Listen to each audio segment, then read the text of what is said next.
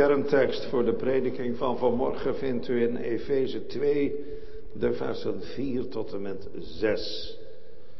4 tot en met 6 van Efeze 2, deze woorden, maar God, die rijk is in barmhartigheid, door zijn grote liefde, waarmee hij ons liefgehad heeft, ook toen wij dood waren door de misdaden, heeft ons levend gemaakt met Christus.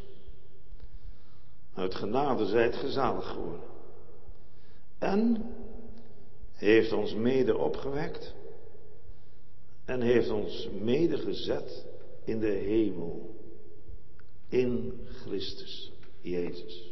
Gemeente, voor we naar de bruisende havenstad Efeze gaan, neem ik u eerst mee naar de hof van Jozef van Arimathea in Jeruzalem. Naar de plaats waar de Heer Jezus is opgestaan uit de doden en waar hij zich als eerste openbaarde aan Maria Magdalena.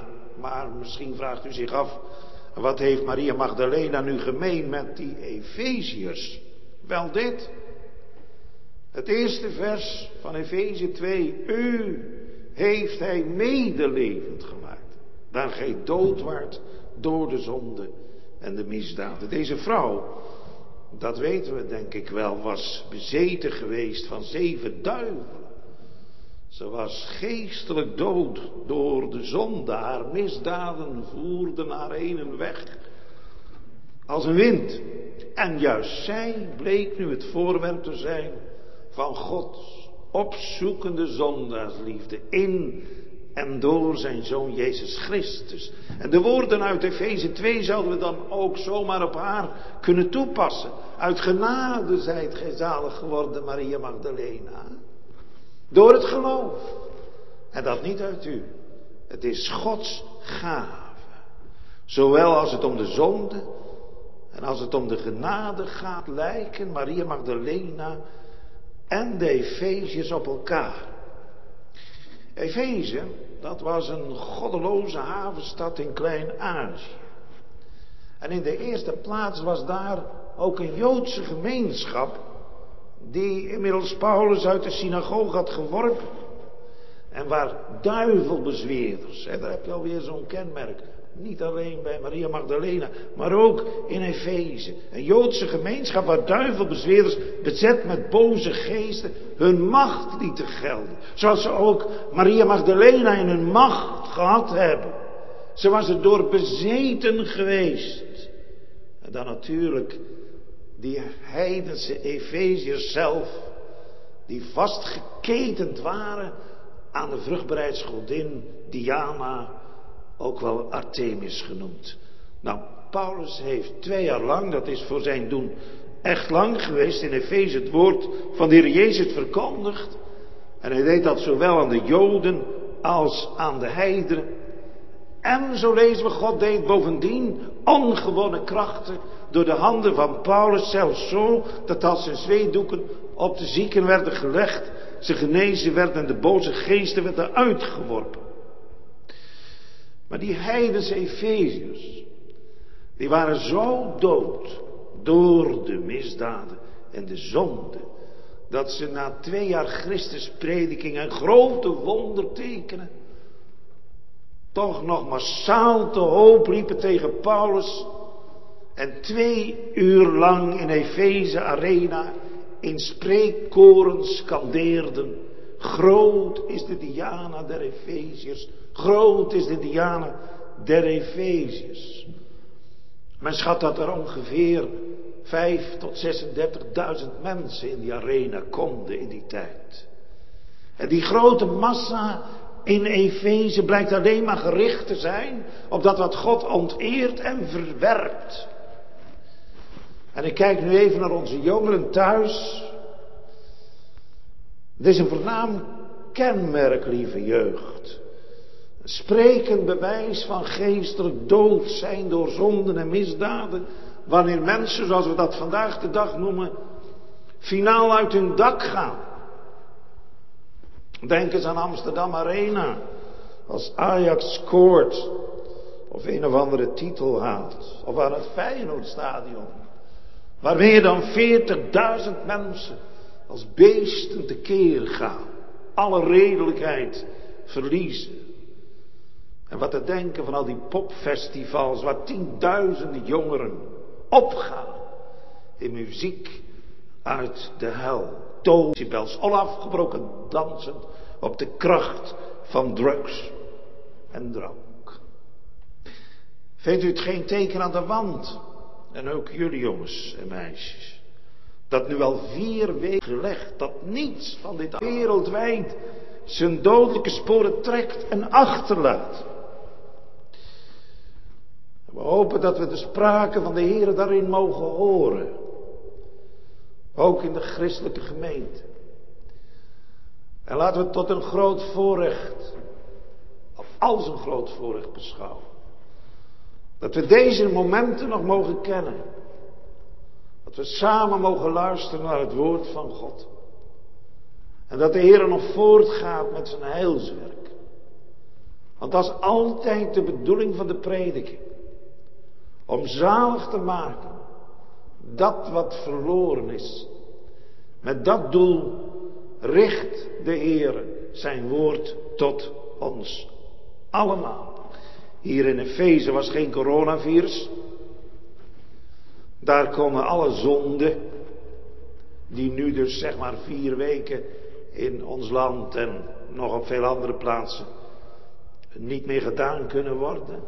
Daar kon alle zonde, goddeloosheid voortvaren, uitbundig worden uitgeleefd. En dan toch. En dat maakt het wonder uit van Gods genade. Daar is nu niets in die mensen in Efeze, niets in de mens in Montfort. Waarom dit genade wonder zich zal voltrekken in ons hart en in ons leven. En daar waar de liefdesgodin Diana werd verafgood, juist omdat de dienst aan deze godin gepaard ging met uitspattingen op seksueel gebied, was een hele gebouwenreeks van plaatsen waar prostitutie met zowel mannen als vrouwen bedreven werd.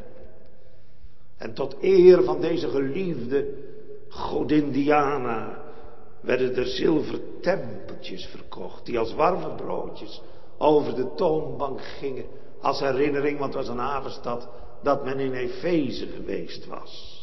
Een plaats waar afgodendienst en seksuele uitspattingen als onafscheidelijke tweelingen optrokken. En juist daar mag het evangelie van de gekruisigde en opgestaande Christus door die getrouwe dienstknecht van God, Saulus van Tarsen, gepreekt worden. Paulus wist. Dat woord van God is een kracht Gods tot zaligheid voor een ieder die gelooft en gedreven door de liefde van Christus en de liefde tot Christus. Mag hij hier dat woord preken in het vertrouwen dat God, en hij wist dat uit zijn eigen leven, dwars door alle zonden en misdaden heen breekt. Want wie had ooit gedacht dat Maria Magdalena tot geloof en bekering zou komen, terwijl ze bezeten was van zeven duivelen. En dat nou uitgerekend deze vrouw ook nog eens op de opstandingsdag van Christus zou delen als eerste in het geloof van de opgestane Christus. Ach, u weet hoe ze daar in de tuin stond. Wenend, zonder hoop, zonder geloof maar wel met een hart brandend van liefde tot haar Heere en zaligmaker. En er is één woord genoeg om haar als het ware uit de doden te doen ontwaken. Maria. Wij zeggen wel eens onder de prediking heb je naam wel eens horen noemen.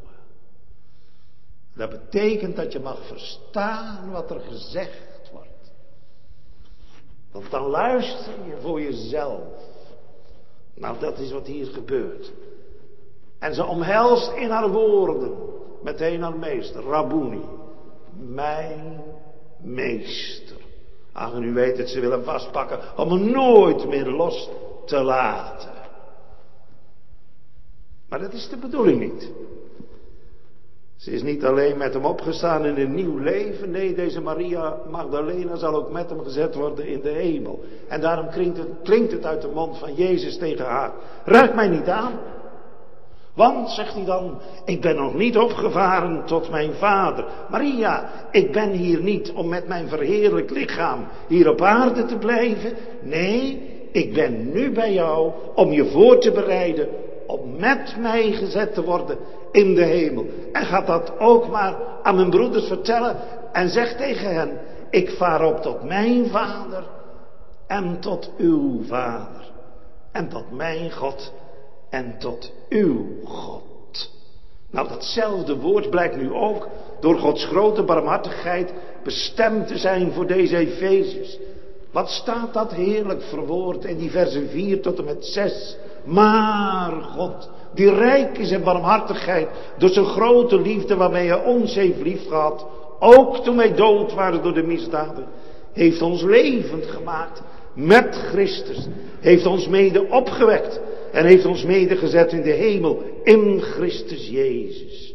In de graftuin van Jeruzalem speelt zich in het klein af wat in Efeze in het groot zal gaan gebeuren. Ja, die ontmoeting van Jezus met Maria Magdalena is een voorspel, een prelude op de grote werken Gods die wereldwijd zullen gaan plaatsvinden met deze feest als voorbeeld van de alles overwinnende kracht van de opstanding van Jezus Christus uit de doden en het met hem gezet zijn in de hemel. Maar God, zegt onze tekst, dat is het.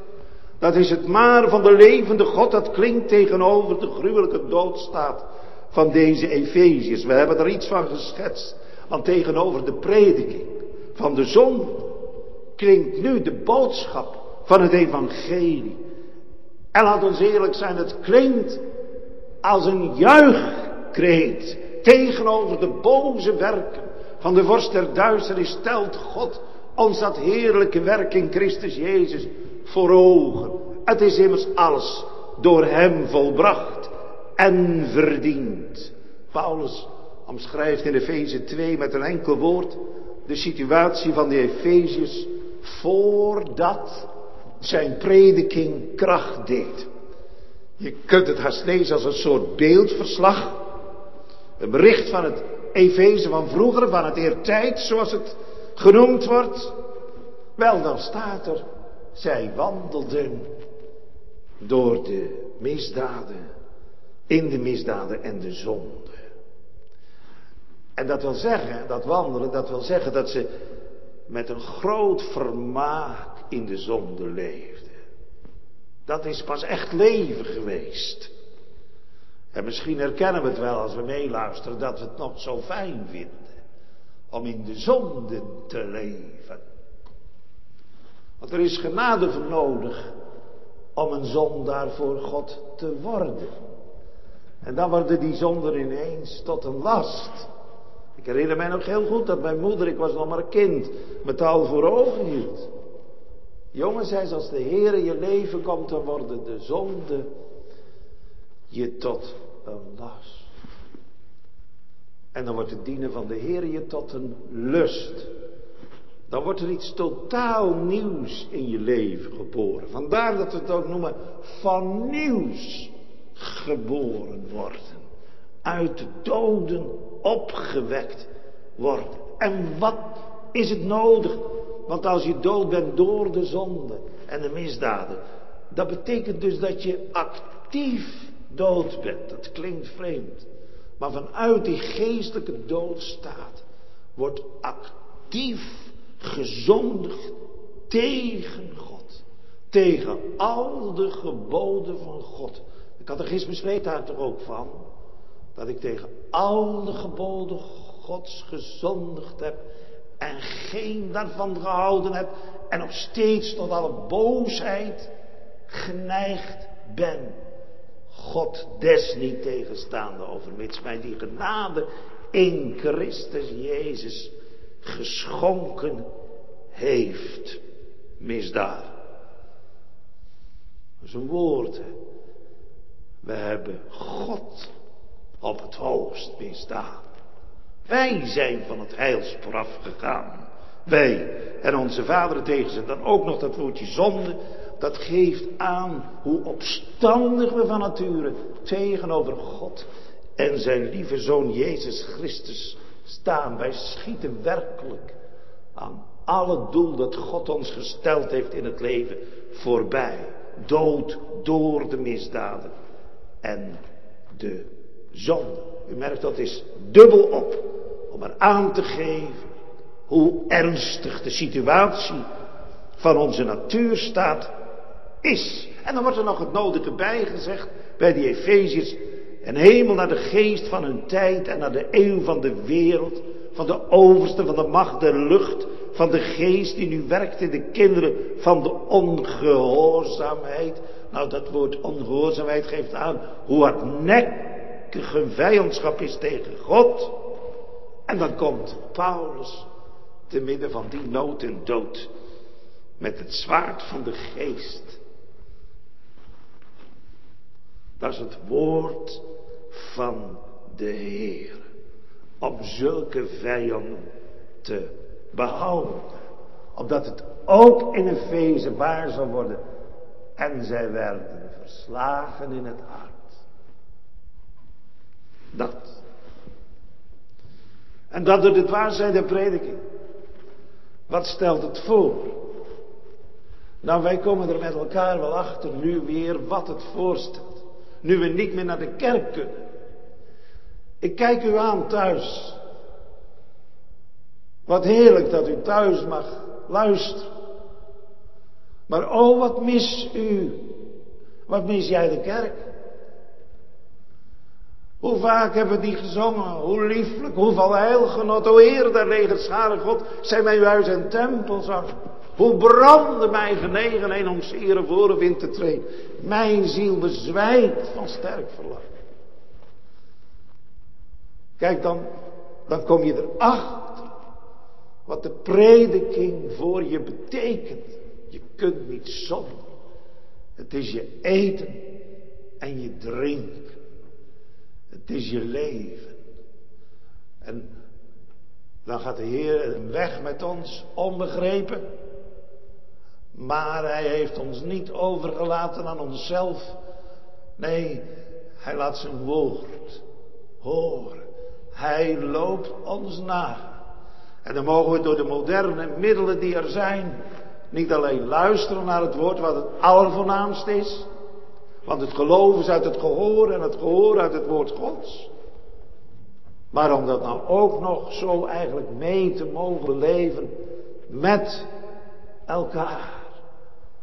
Maar het allervoornaamste is dat we horen, zoals de Heilige Geest en ook Christus daarvan spreekt.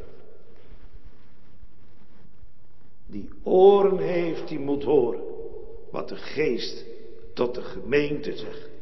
Nou, dat onwaarschijnlijk onmogelijke middel, het spreken, dat blijkt nu bij God het middel te zijn waarvan de geest zich bedient om in de naam van de Heer Jezus Christus ons op te roepen tot bekering, opdat wij zouden ontvangen geloof tot vergeving van zonde. En dat blijkt ook het enige afdoende middel te zijn tegen alles wat zich tegen God verzet. Het wonder van de graftuin en van de opstanding van Jezus Christus uit de doden zal zich dus ook gaan manifesteren in Efeze. Mannen, vrouwen, kinderen zullen met Maria Magdalene gaan delen in de opstandingskracht van de Heer Jezus Christus. Daar zet Efeze 2 toch mee in. En u heeft hij medelevend gemaakt. En dat woord mogen we hier horen in Montfort. Vandaag. Oh, wat zou het een wonder zijn als er nu onder de prediking dode zondaarden worden levend gemaakt.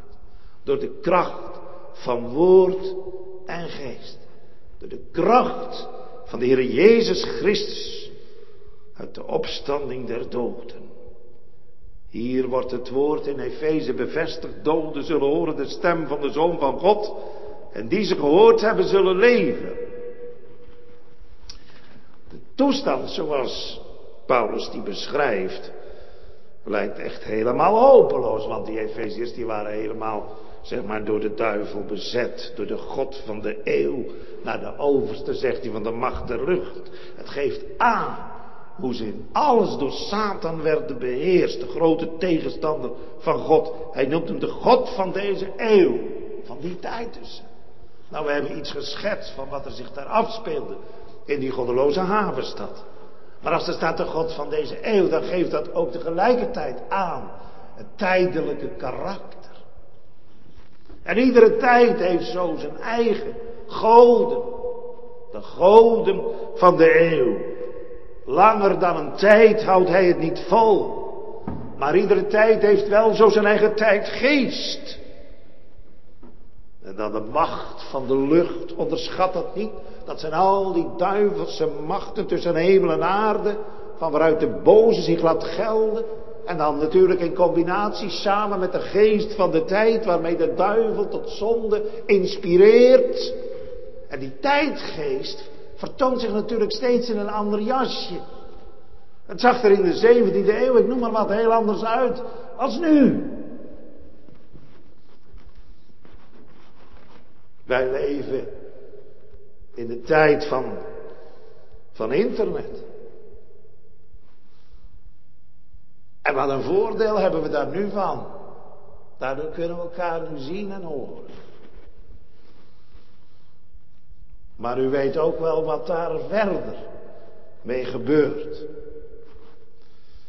De tijd van Facebook, van Instagram en van YouTube. Daar mogen we elkaar toch ook wel op aanspreken. Hoeveel uren neemt dat in beslag per dag? Zeker nu we heel anders leven. We moeten thuis blijven. En dat geldt niet alleen de kinderen, vaak ook vaders en moeders. Thuis blijven. Hoe wordt die tijd doorgebracht? Al die machten die hier worden genoemd, die zijn nu samengebald in een toetsenbord en een beeldscherm, in tablets en iPads of pots. En daar kun je de hele dag en nacht zoet mee zijn. En zo laat de boze zich wereldwijd, overal en altijd gelden. Kunnen deze moze machten werken? zoals hier genoemd wordt, in de kinderen der ongehoorzaamheid. Wat geeft dat weer wel de grondhouding van u en jou en mij als mensenkind? Kinderen der ongehoorzaamheid. Dat is eigen aan ons bestaan. Dat is de vrucht van, van wat er in het paradijs is gebeurd. Toen de boze ons in de greep heeft gekregen. Met recht hier dood door de zonde en de misdaden. Nou, dat is dus de situatie van die Efeziërs voor hun bekering geweest. En dat is ons aller situatie. Totdat wij tot geloof en bekering worden gebracht. En dan moeten we eens kijken in vers 2 van ons teksthoofdstuk, Efeze 2. Daar maakt Paulus een heel bijzondere overstap. Hij zegt eerst in welke gij eertijds gewandeld hebt. Naar de eeuw deze wereld, naar de overste van de macht der lucht, van de geest die nu werkt in de kinderen der ongehoorzaamheid. Maar dan in vers 3 moet ik zeggen, onder welke ook wij. Kijk, dan wordt het ineens iets anders. Hè? Dan is het niet meer jullie, maar wij. Onder welke ook wij allen verkeerd en dan moeten we ook dat maar voor onszelf lezen. U, jij en ik. Samen. Kinderen der ongehoorzaamheid. Onder welke wij ook alle verkeerd hebben. De begeerlijkheden van ons vlees. Doende de wil van ons vlees. En onze gedachten. Je merkt wel met lichaam en ziel. Met hoofd en hart. En wat merk je nu? Hoe Paulus hier die heidense Efeziërs op één lijn stelt met zichzelf, hij sluit er zichzelf bij in, wij, maar ook met zijn Joodse geloofsgenoot. Die ook Israël mag een Gods verbond en belofte hebben. Maar van nature heeft een Jood niets boven anderen. Want wij allen hebben gezondigd en derven, dat is en missen de heerlijkheid van God. Kinderen van de ongehoorzaamheid. Weliswaar op een andere manier, de een op een wereldse wijze en een afgodische wijze.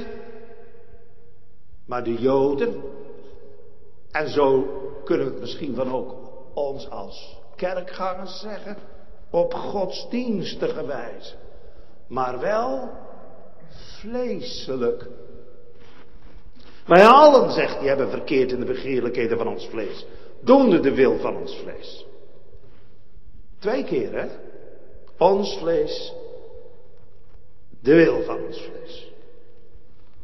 Dat is voor Paulus het zondige vlees. Vlees zonder Christus. Vlees als de macht die ons als mens regeert. Vlees dat zich uitleeft, op welke wijze dan ook. Misschien op een heidense wijze, maar ook zoals dat bij Saulus van Tarsen het geval was. Vleeselijk op een eigenwillige, godsdienstige wijze. Dat kan dus ook. Onder een vrome dekmantel was hij de vervolger van Christus en zijn gemeente. En vandaar dat hij hier ook zegt, en wij waren van nature kinderen des torens gelijk ook de anderen. Hij zondert zich daar niet van uit. Nee, hij sluit er zich bij in. Dat woord kinderen des torens geeft aan dat wij heel nauw als ongehoorzame kinderen met de toren van God verbonden zijn. Alle mensen hebben de rechtvaardige toren van God over hun zondige leven te duchten. Laat ons niet vergeten dat de zonde ons tot voorwerp van Gods toorn hebben gemaakt. Daar worden wij al mee bekendgemaakt als wij bij het doopvond worden gebracht. Dan worden wij eraan herinnerd. Dat wij en onze kinderen in zonde ontvangen en geboren zijn. En daarom ook kinderen des torens zijn. Zodat wij in het Rijk Gods niet kunnen komen. Tenzij wij vernieuws geboren worden. Nou, Paulus sluit zich daarbij in. Een kind des torens. Maar weet je wat nu het grote wonder is? Dat God in zijn toorn aan zijn ontferming denkt. Dat is bij u en bij mij onmogelijk. Als wij vertorend zijn, dan zijn we ook een en al boosheid. En dan kunnen we niet anders dan boos doen en boos zijn. Maar God kan in zijn toorn aan zijn ontferming denken. En hoe kan dat nou? Om Jezus wil. Dat is het grote geheim van Gods barmhartigheid en ontferming en liefde jegens zulke ellendige zondaren als u en ik zijn. In Efeze 1 wordt gesproken over Gods uitverkiezing in Christus Jezus. De uitverkiezing is in Christus Jezus. Dat wil zeggen van voor de grondlegging der wereld. God heeft om zijn toren weg te nemen. Zijn toren gelegd op zijn lieve zoon. Dat is wat er gebeurd is. Door zijn kruisdood werd de hitte van Gods gramschap geblust. En kunnen zondaar op grond van zijn volkomen offeranden zalig worden. Wordt daar een ruimte geopend in Christus Jezus. Die zijn weerga niet kent. En daarom is dat offer van Jezus onmisbaar nodig voor u en jou en mijn zaligheid. Buiten dit bloed der verzoening is er geen leven. Dat zeggen wij toch ook. Buiten Jezus is geen leven, maar een eeuwig zielsverderf. Wie niet gelooft in de Heer Jezus Christus, tot vergeving van zonde, op die blijft de toren van God. Waarom? Omdat ik het bloed der verzoening onrein acht. Besef je wat dat voor een zonde is? Dat God nu een weg heeft geopend. De Bijbel spreekt over een verse, dat is een nieuwe en een levende weg tot zaligheid. We kunnen nooit meer de eigen doen en laten zalig worden. En nu heeft God een weg geopend waardoor het wel kan. Door nou alles wat wij moesten doen, door zijn zoon te laten doen. En dan ook nog eens de straf over al onze zonden en ongerechtigheid weg te dragen als het lam van God dat de zonde van de wereld wegneemt. En dan God nog gebiedt, zie nou op mijn lam. En wordt behouden. Hij heeft de zonde van de wereld weggedragen. En daar dan geen boodschap aan hebben. Dan hebben wij niets dan het oordeel Gods te wachten en de eeuwige toorn. Nou, zo is het ook bij Paulus geweest. Hij moest niets van Christus en zijn offer hebben. Hij verachtte dat bloed van Jezus. En er was er nog eens bloeddorstig bij. Want dat bloed dat daar gestroomd had op Golgotha, dat was niet genoeg. En dat bloed van Stefanus was ook niet genoeg. Nee, al die mensen die van de Heer Jezus hielden, die moesten ook uitgeroeid worden. En daarom beleidt hij hier van harte, wij waren van nature kinderen des torens. Hoe heb ik Paulus, deze Christus en zijn kerk niet tegengestaan? Dan laten we nu maar eens even stil zijn. Wij die van nature ook kinderen des torens zijn. Bij het avondmaalsformulier wordt ons gevraagd om in de week van voorbereiding onze zonde en vervloeking te overdenken. Laten we maar nooit vergeten waar God u, jou en mij vandaan gehaald heeft.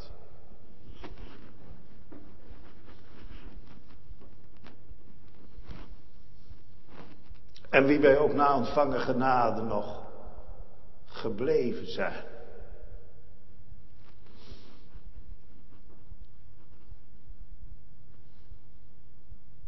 Wat is toch nodig dat we tot onszelf komen? Ja. Ik moet denken aan die verloren zoon. Juist waar de zonde, laat maar zeggen, het ergste was. Als Jood in een varkenskooi begeert om je maag te vullen met varkensvoer. Om dan tot een besef te komen, vader, ik heb gezondigd. Tegen de hemel en voor u. Ik ben niet waard uw zoon gedaan te worden.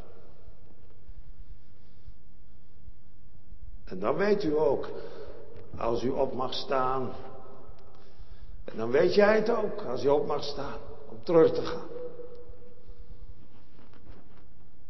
Hoe welkom je bij de Heer bent. En dat maakt het wonderen uit. Vandaar dat Paulus hier tot twee keer toe zegt, uit genade ben je zalig.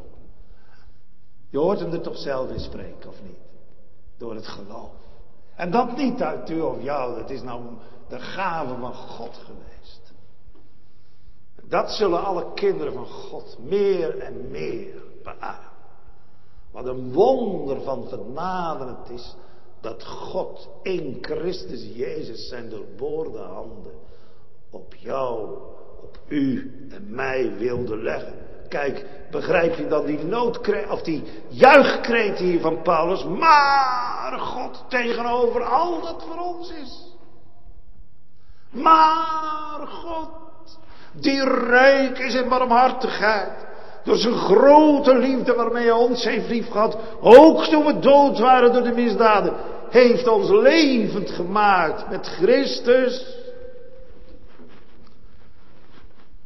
Die geweldige tegenstelling, dat maar God. En dan wordt ons God geschilderd wie hij is, die rijk is in barmhartigheid. Weet u wat er letterlijk staat? Maar God rijk zijnde in barmhartigheid. Dat wil zeggen dat God barmhartigheid is naar zijn wezen. En zijn grote liefde naar zijn wezen is Gods liefde. Dat staat ook letterlijk zo in de Bijbel. God is liefde. Dat is existentieel. Dat is wezenlijk voor God. God doet niet alleen barmhartigheid, God is barmhartigheid. God doet niet alleen liefde, God is liefde. En daarom die Psalm 145. Daar wordt van die heerlijke dingen die God is gesproken. De Heere is goed en vriendelijk en weldadig, barmhartig, mild, langmoedig en genadig. Hij doet zijn gunst aan alle klaar bemerken. Zijn goedheid is verspreid op al zijn werken. Wat blijkt hieruit wel dat onze zonde, Gods barmhartigheid en liefde en ontferming nooit niet hebben kunnen doen. Laat dat woord liefde voor ons dan maar ingevuld worden met het woordje zondaarsliefde. Want dat maakt het eigenlijk nog, ja, heerlijker zou ik haast zeggen. Hoewel dat woord liefde feitelijk alles is begrepen. Maar juist dat woordje zondaarsliefde. Hè? Mensen die totaal aan hun doel voorbij schieten. Worden door de liefde Gods overwonnen. Dat is het toch. Hè? Je verliest het van Gods liefde. En dan met name van die liefde die God heeft geopenbaard. In Christus Jezus. Ik heb een hele lieve vriend gehad, hij is al lang bij de Heer Jezus boven. Die zei altijd tegen me, jongen, het geloof heeft altijd een voorwerp. En dat is de Heer Jezus Christus. Want in Hem is Gods liefde geopenbaard. Al zo lief. Zo lief. Kijk, daar, daar krijgt die liefde van God inderdaad, zeg maar, handen en voeten. Krijgt het werkelijk vlees en benen en een hart. Zo lief heeft God de wereld gehad dat hij zijn enige geboren zoon gegeven heeft. Overgegeven heeft. Weggegeven heeft tot in de dood van het kruis. Opdat er ieder in hem gelooft niet verloren zal gaan, maar eeuwig leven. Het geloof heeft een voorwerp, dat is Christus. En kijk eens waarmee hij zegt, hij heeft ons lief gehad. En dan staat er iets bij, ook toen wij dood waren door de misdaden. Dus nou sluit hij zichzelf daarbij in. Hij heeft mij lief gehad, maar hij heeft ook jullie, Efeziërs, lief gehad, die tot het geloof in de Heer Jezus Christus gekomen zijn. En ook jullie, mijn Joodse broeders en zusters, die de hand op het offer van Christus hebben mogen leggen. En dan komt natuurlijk een heel persoonlijke vraag. Weten we nou van die liefde Gods? In Christus Jezus voor mij. Mag ik nou ook geloven door de grote liefde waarmee Hij mij heeft lief gehad? En dan moest je kijken dat het vertrekpunt onmiddellijk genoemd wordt. Hè? Ook toen wij dood waren door de misdaad. Dus die liefde van God was er al voordat wij tot geloof en bekering kwamen. Hij had ons lief ook toen wij dood waren door de misdaad. Nou, dat is nou verkiezend welbaar. Dat laat nou zien dat er werkelijk in u en jou en mij totaal niks is waarom God zijn liefdesoog op ons deed vallen. Dat is nou vrije gunst geweest die eeuwig hem bewoog. En daarom is het ook zo'n wonder, nietwaar? Ook toen wij dood waren door de misdaad. Kijk, Paulus zelf zou nooit tot het geloof in de Heer Jezus Christus gekomen zijn. Dat weten we allemaal. Hij was juist op weg om de gemeente ook in Damascus nog eens uit te moorden. Maar Christus verscheen hem in zijn liefde op weg naar Damascus. Nou, deze Efeziërs, dat begrijpt u wel, zouden nooit, nooit, nooit tot geloof gekomen zijn. Waar het niet dat God ze liefde had. Ook toen ze dood waren. Door de misdaden. Want daarom liet hij juist Paulus naar Efeze gaan. Opdat die mensen uit die gruwelijke doodstaat opgewekt zouden worden tot een nieuw leven. Heeft hij die boodschap waarvan hij zelf gegruwd heeft, nietwaar? Hij moest er niets van hebben. Die boodschap van het behoud door het bloed van Christus heeft hij met alle vrijmoedigheid en liefde die in hem was tot Christus mogen brengen. De liefde van Christus, zegt hij, dringt ons er als het goed is, is dat wij alle dienaren van het woord zo niet waar. Vanuit de liefde tot hem mogen we de boodschap van hem verkondigen. U heeft hij medelevend gemaakt. Zo is het echt gebeurd. Kom, ik vroeg, weten we er nou zelf van? Kijk, en dan gaat God zijn eigen soevereine gang en nu en jou en mijn leven. Er is geen één bekering gelijk. De wind blaast waarheen hij wil. Laat dat maar aan God over. Want ik weet zeker als u als broeders samen deelt hoe de Heer in uw leven is gekomen, dat ieder een andere weg is gegaan. Heb je het wel eens uitgeprobeerd bij elkaar om je daarop te bevragen van, joh, hoe is dat dan bij jou gegaan? Dat is best de moeite waard hoor. En niet om elkaar vliegen af te vangen. Of te laten horen hoe hoog ik bekeerd ik wel ben. Nee, natuurlijk niet. Maar om dat soevereine van het werk Gods te laten schitteren. Kijk nou eens, hè. Zo is de Heer in mijn leven begonnen en zo is hij voortgegaan met het werk. Tot op de dag van vandaag. En dan zul je merken dat bij ieder anders is geweest. En dat zul je ook merken als je als broeders Amstdragers op huisbezoek komt. En je vraagt aan mensen of ze de Heer mogen kennen. Dan heeft ieder zijn eigen verhaal. Prachtig. De wind blaast waarheen hij wil. Maar je komt elkaar allemaal tegen. Als het gaat over kennis van zonde en kennis van de Heer Jezus Christus. Hij, Hij is onze zaligmaker. Hij, dat heilswerk van Christus. Juist vanuit die opstandingskracht is dat onweerstaanbare werk van Christus in ons hart gekomen. De Heidelberger Catechismus zegt in navolging van Romeinen 4 dat Jezus Christus door zijn dood, door zijn opstanding de dood heeft overwonnen, opdat hij ons de gerechtigheid die hij door zijn dood voor ons verworven heeft, kon deelachtig maken. Die waar hij is opgestaan tot onze rechtvaardigmaking. Daardoor kon hij die gerechtigheid die hij verworven heeft door zijn zoon en kruisverdiensten uitdelen. In dezezelfde Efezebrief in hoofdstuk 4 spreekt Paulus daar ook over. Dan zegt hij dat gij niet meer wandelt gelijk als de andere heidenen wandelen in de ijdelheid van hun gemoed. En dat is hun eertijds geweest. Prachtig hè, dat die toen wandelde, dat hebben we toch gehoord hè. Naar de eeuw van de wereld, naar de overste van de macht der lust, van de geest die nu werkt in de kinderen der ongehoorzaamheid. Zo hebben ze gewandeld. En dan nu, dat gij niet meer wandelt gelijk als de andere heidenen. Wandel in de ijdelheid van hun gemoed, want hij heeft ons mede opgewekt. Gij zijt met hem opgewekt, indien gij naar hem gehoord hebt. Geloof eens uit het gehoor.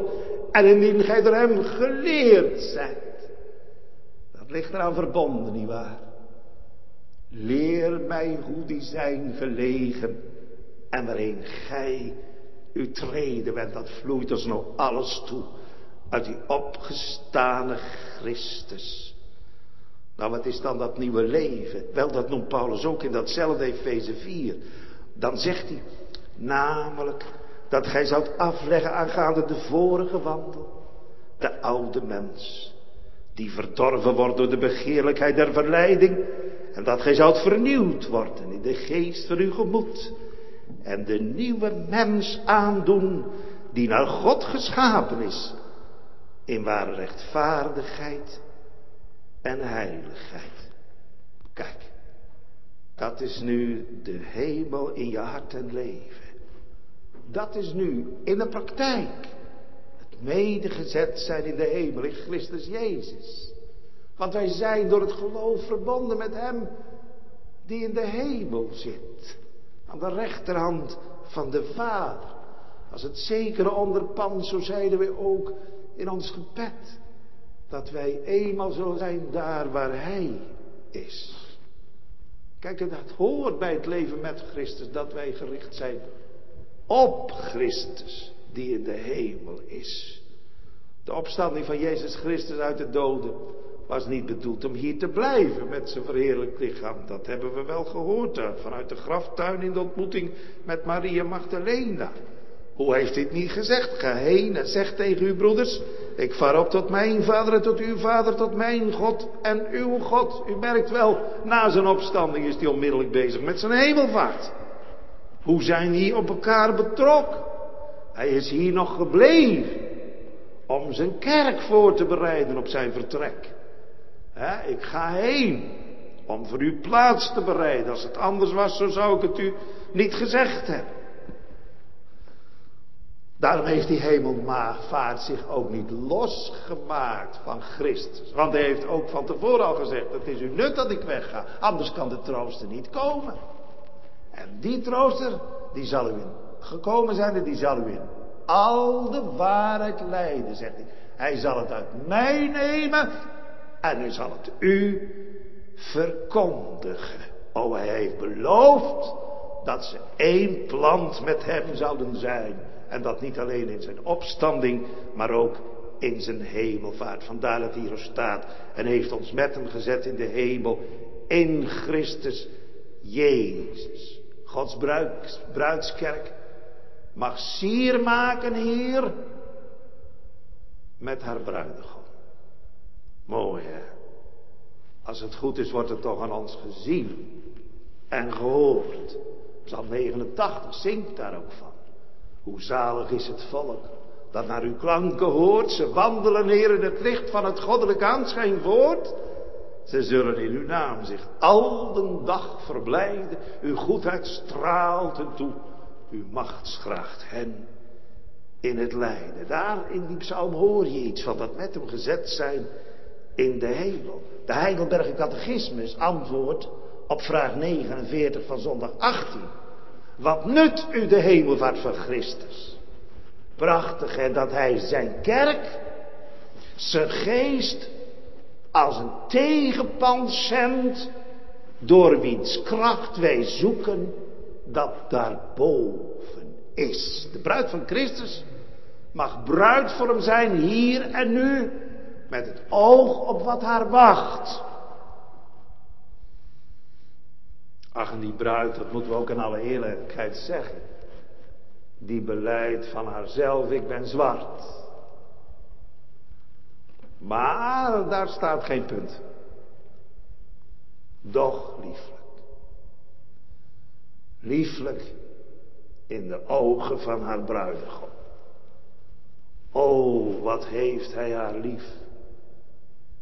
Om haar als bruid te werven, kwam hij ten hemel af. Hij was het die door zijn sterven aan haar het leven gaf. Hij is mijn leven, zegt Paulus. Het is iedere keer weer schrikken als je jezelf tegenkomt, niet waar, als bruid. Want je hebt je bruidskleding menig keer bezoedeld. Ja. In het hooglied wordt er ook over gesproken. Op een gegeven moment lezen wij dat die bruid zich verstopt heeft als een duif in de kloof van de steenrots. En ze is zo verfomfaaid dat ze er niet uit durft te komen. En dan weet u dat die bruidegom tegen haar zegt, hij roept zijn duifje. Dat is een koosnaamtje voor zijn bruid. Hè? Mijn duif, doe mijn stem horen. En toon mij uw gedaante. Want uw stem is zoet. En uw gedaante is lieflijk. Ja. Zo kijkt hij naar zijn kerk. Wat een liefde. Wat een genade. Zij mag voor hem heilig en onberispelijk zijn in de liefde. Hoe ze er ook uitziet. Vanwege zijn alles bedekkende gerechtigheid en heiligheid. Hij is ons gegeven tot wijsheid, tot rechtvaardiging, tot heiligmaking. Ja, tot een volkomen verlossing. Hij heeft zijn bruid versierd met het mooiste kleed dat je maar denken kunt. Door zijn grote liefde. Waarmee hij ons heeft liefgehad. Ook toen wij dood waren door de misdaden. En zo mag ik het zo verwoorden, mag zij pronken met een andermans veren. Met de veren van Christus. Zalig de zondaar die dit leven kent. Want dit is het eeuwige leven. Dat u kent. De enige en waarachtige God en zijn zoon Jezus Christus, die gij gezonden hebt. Amen.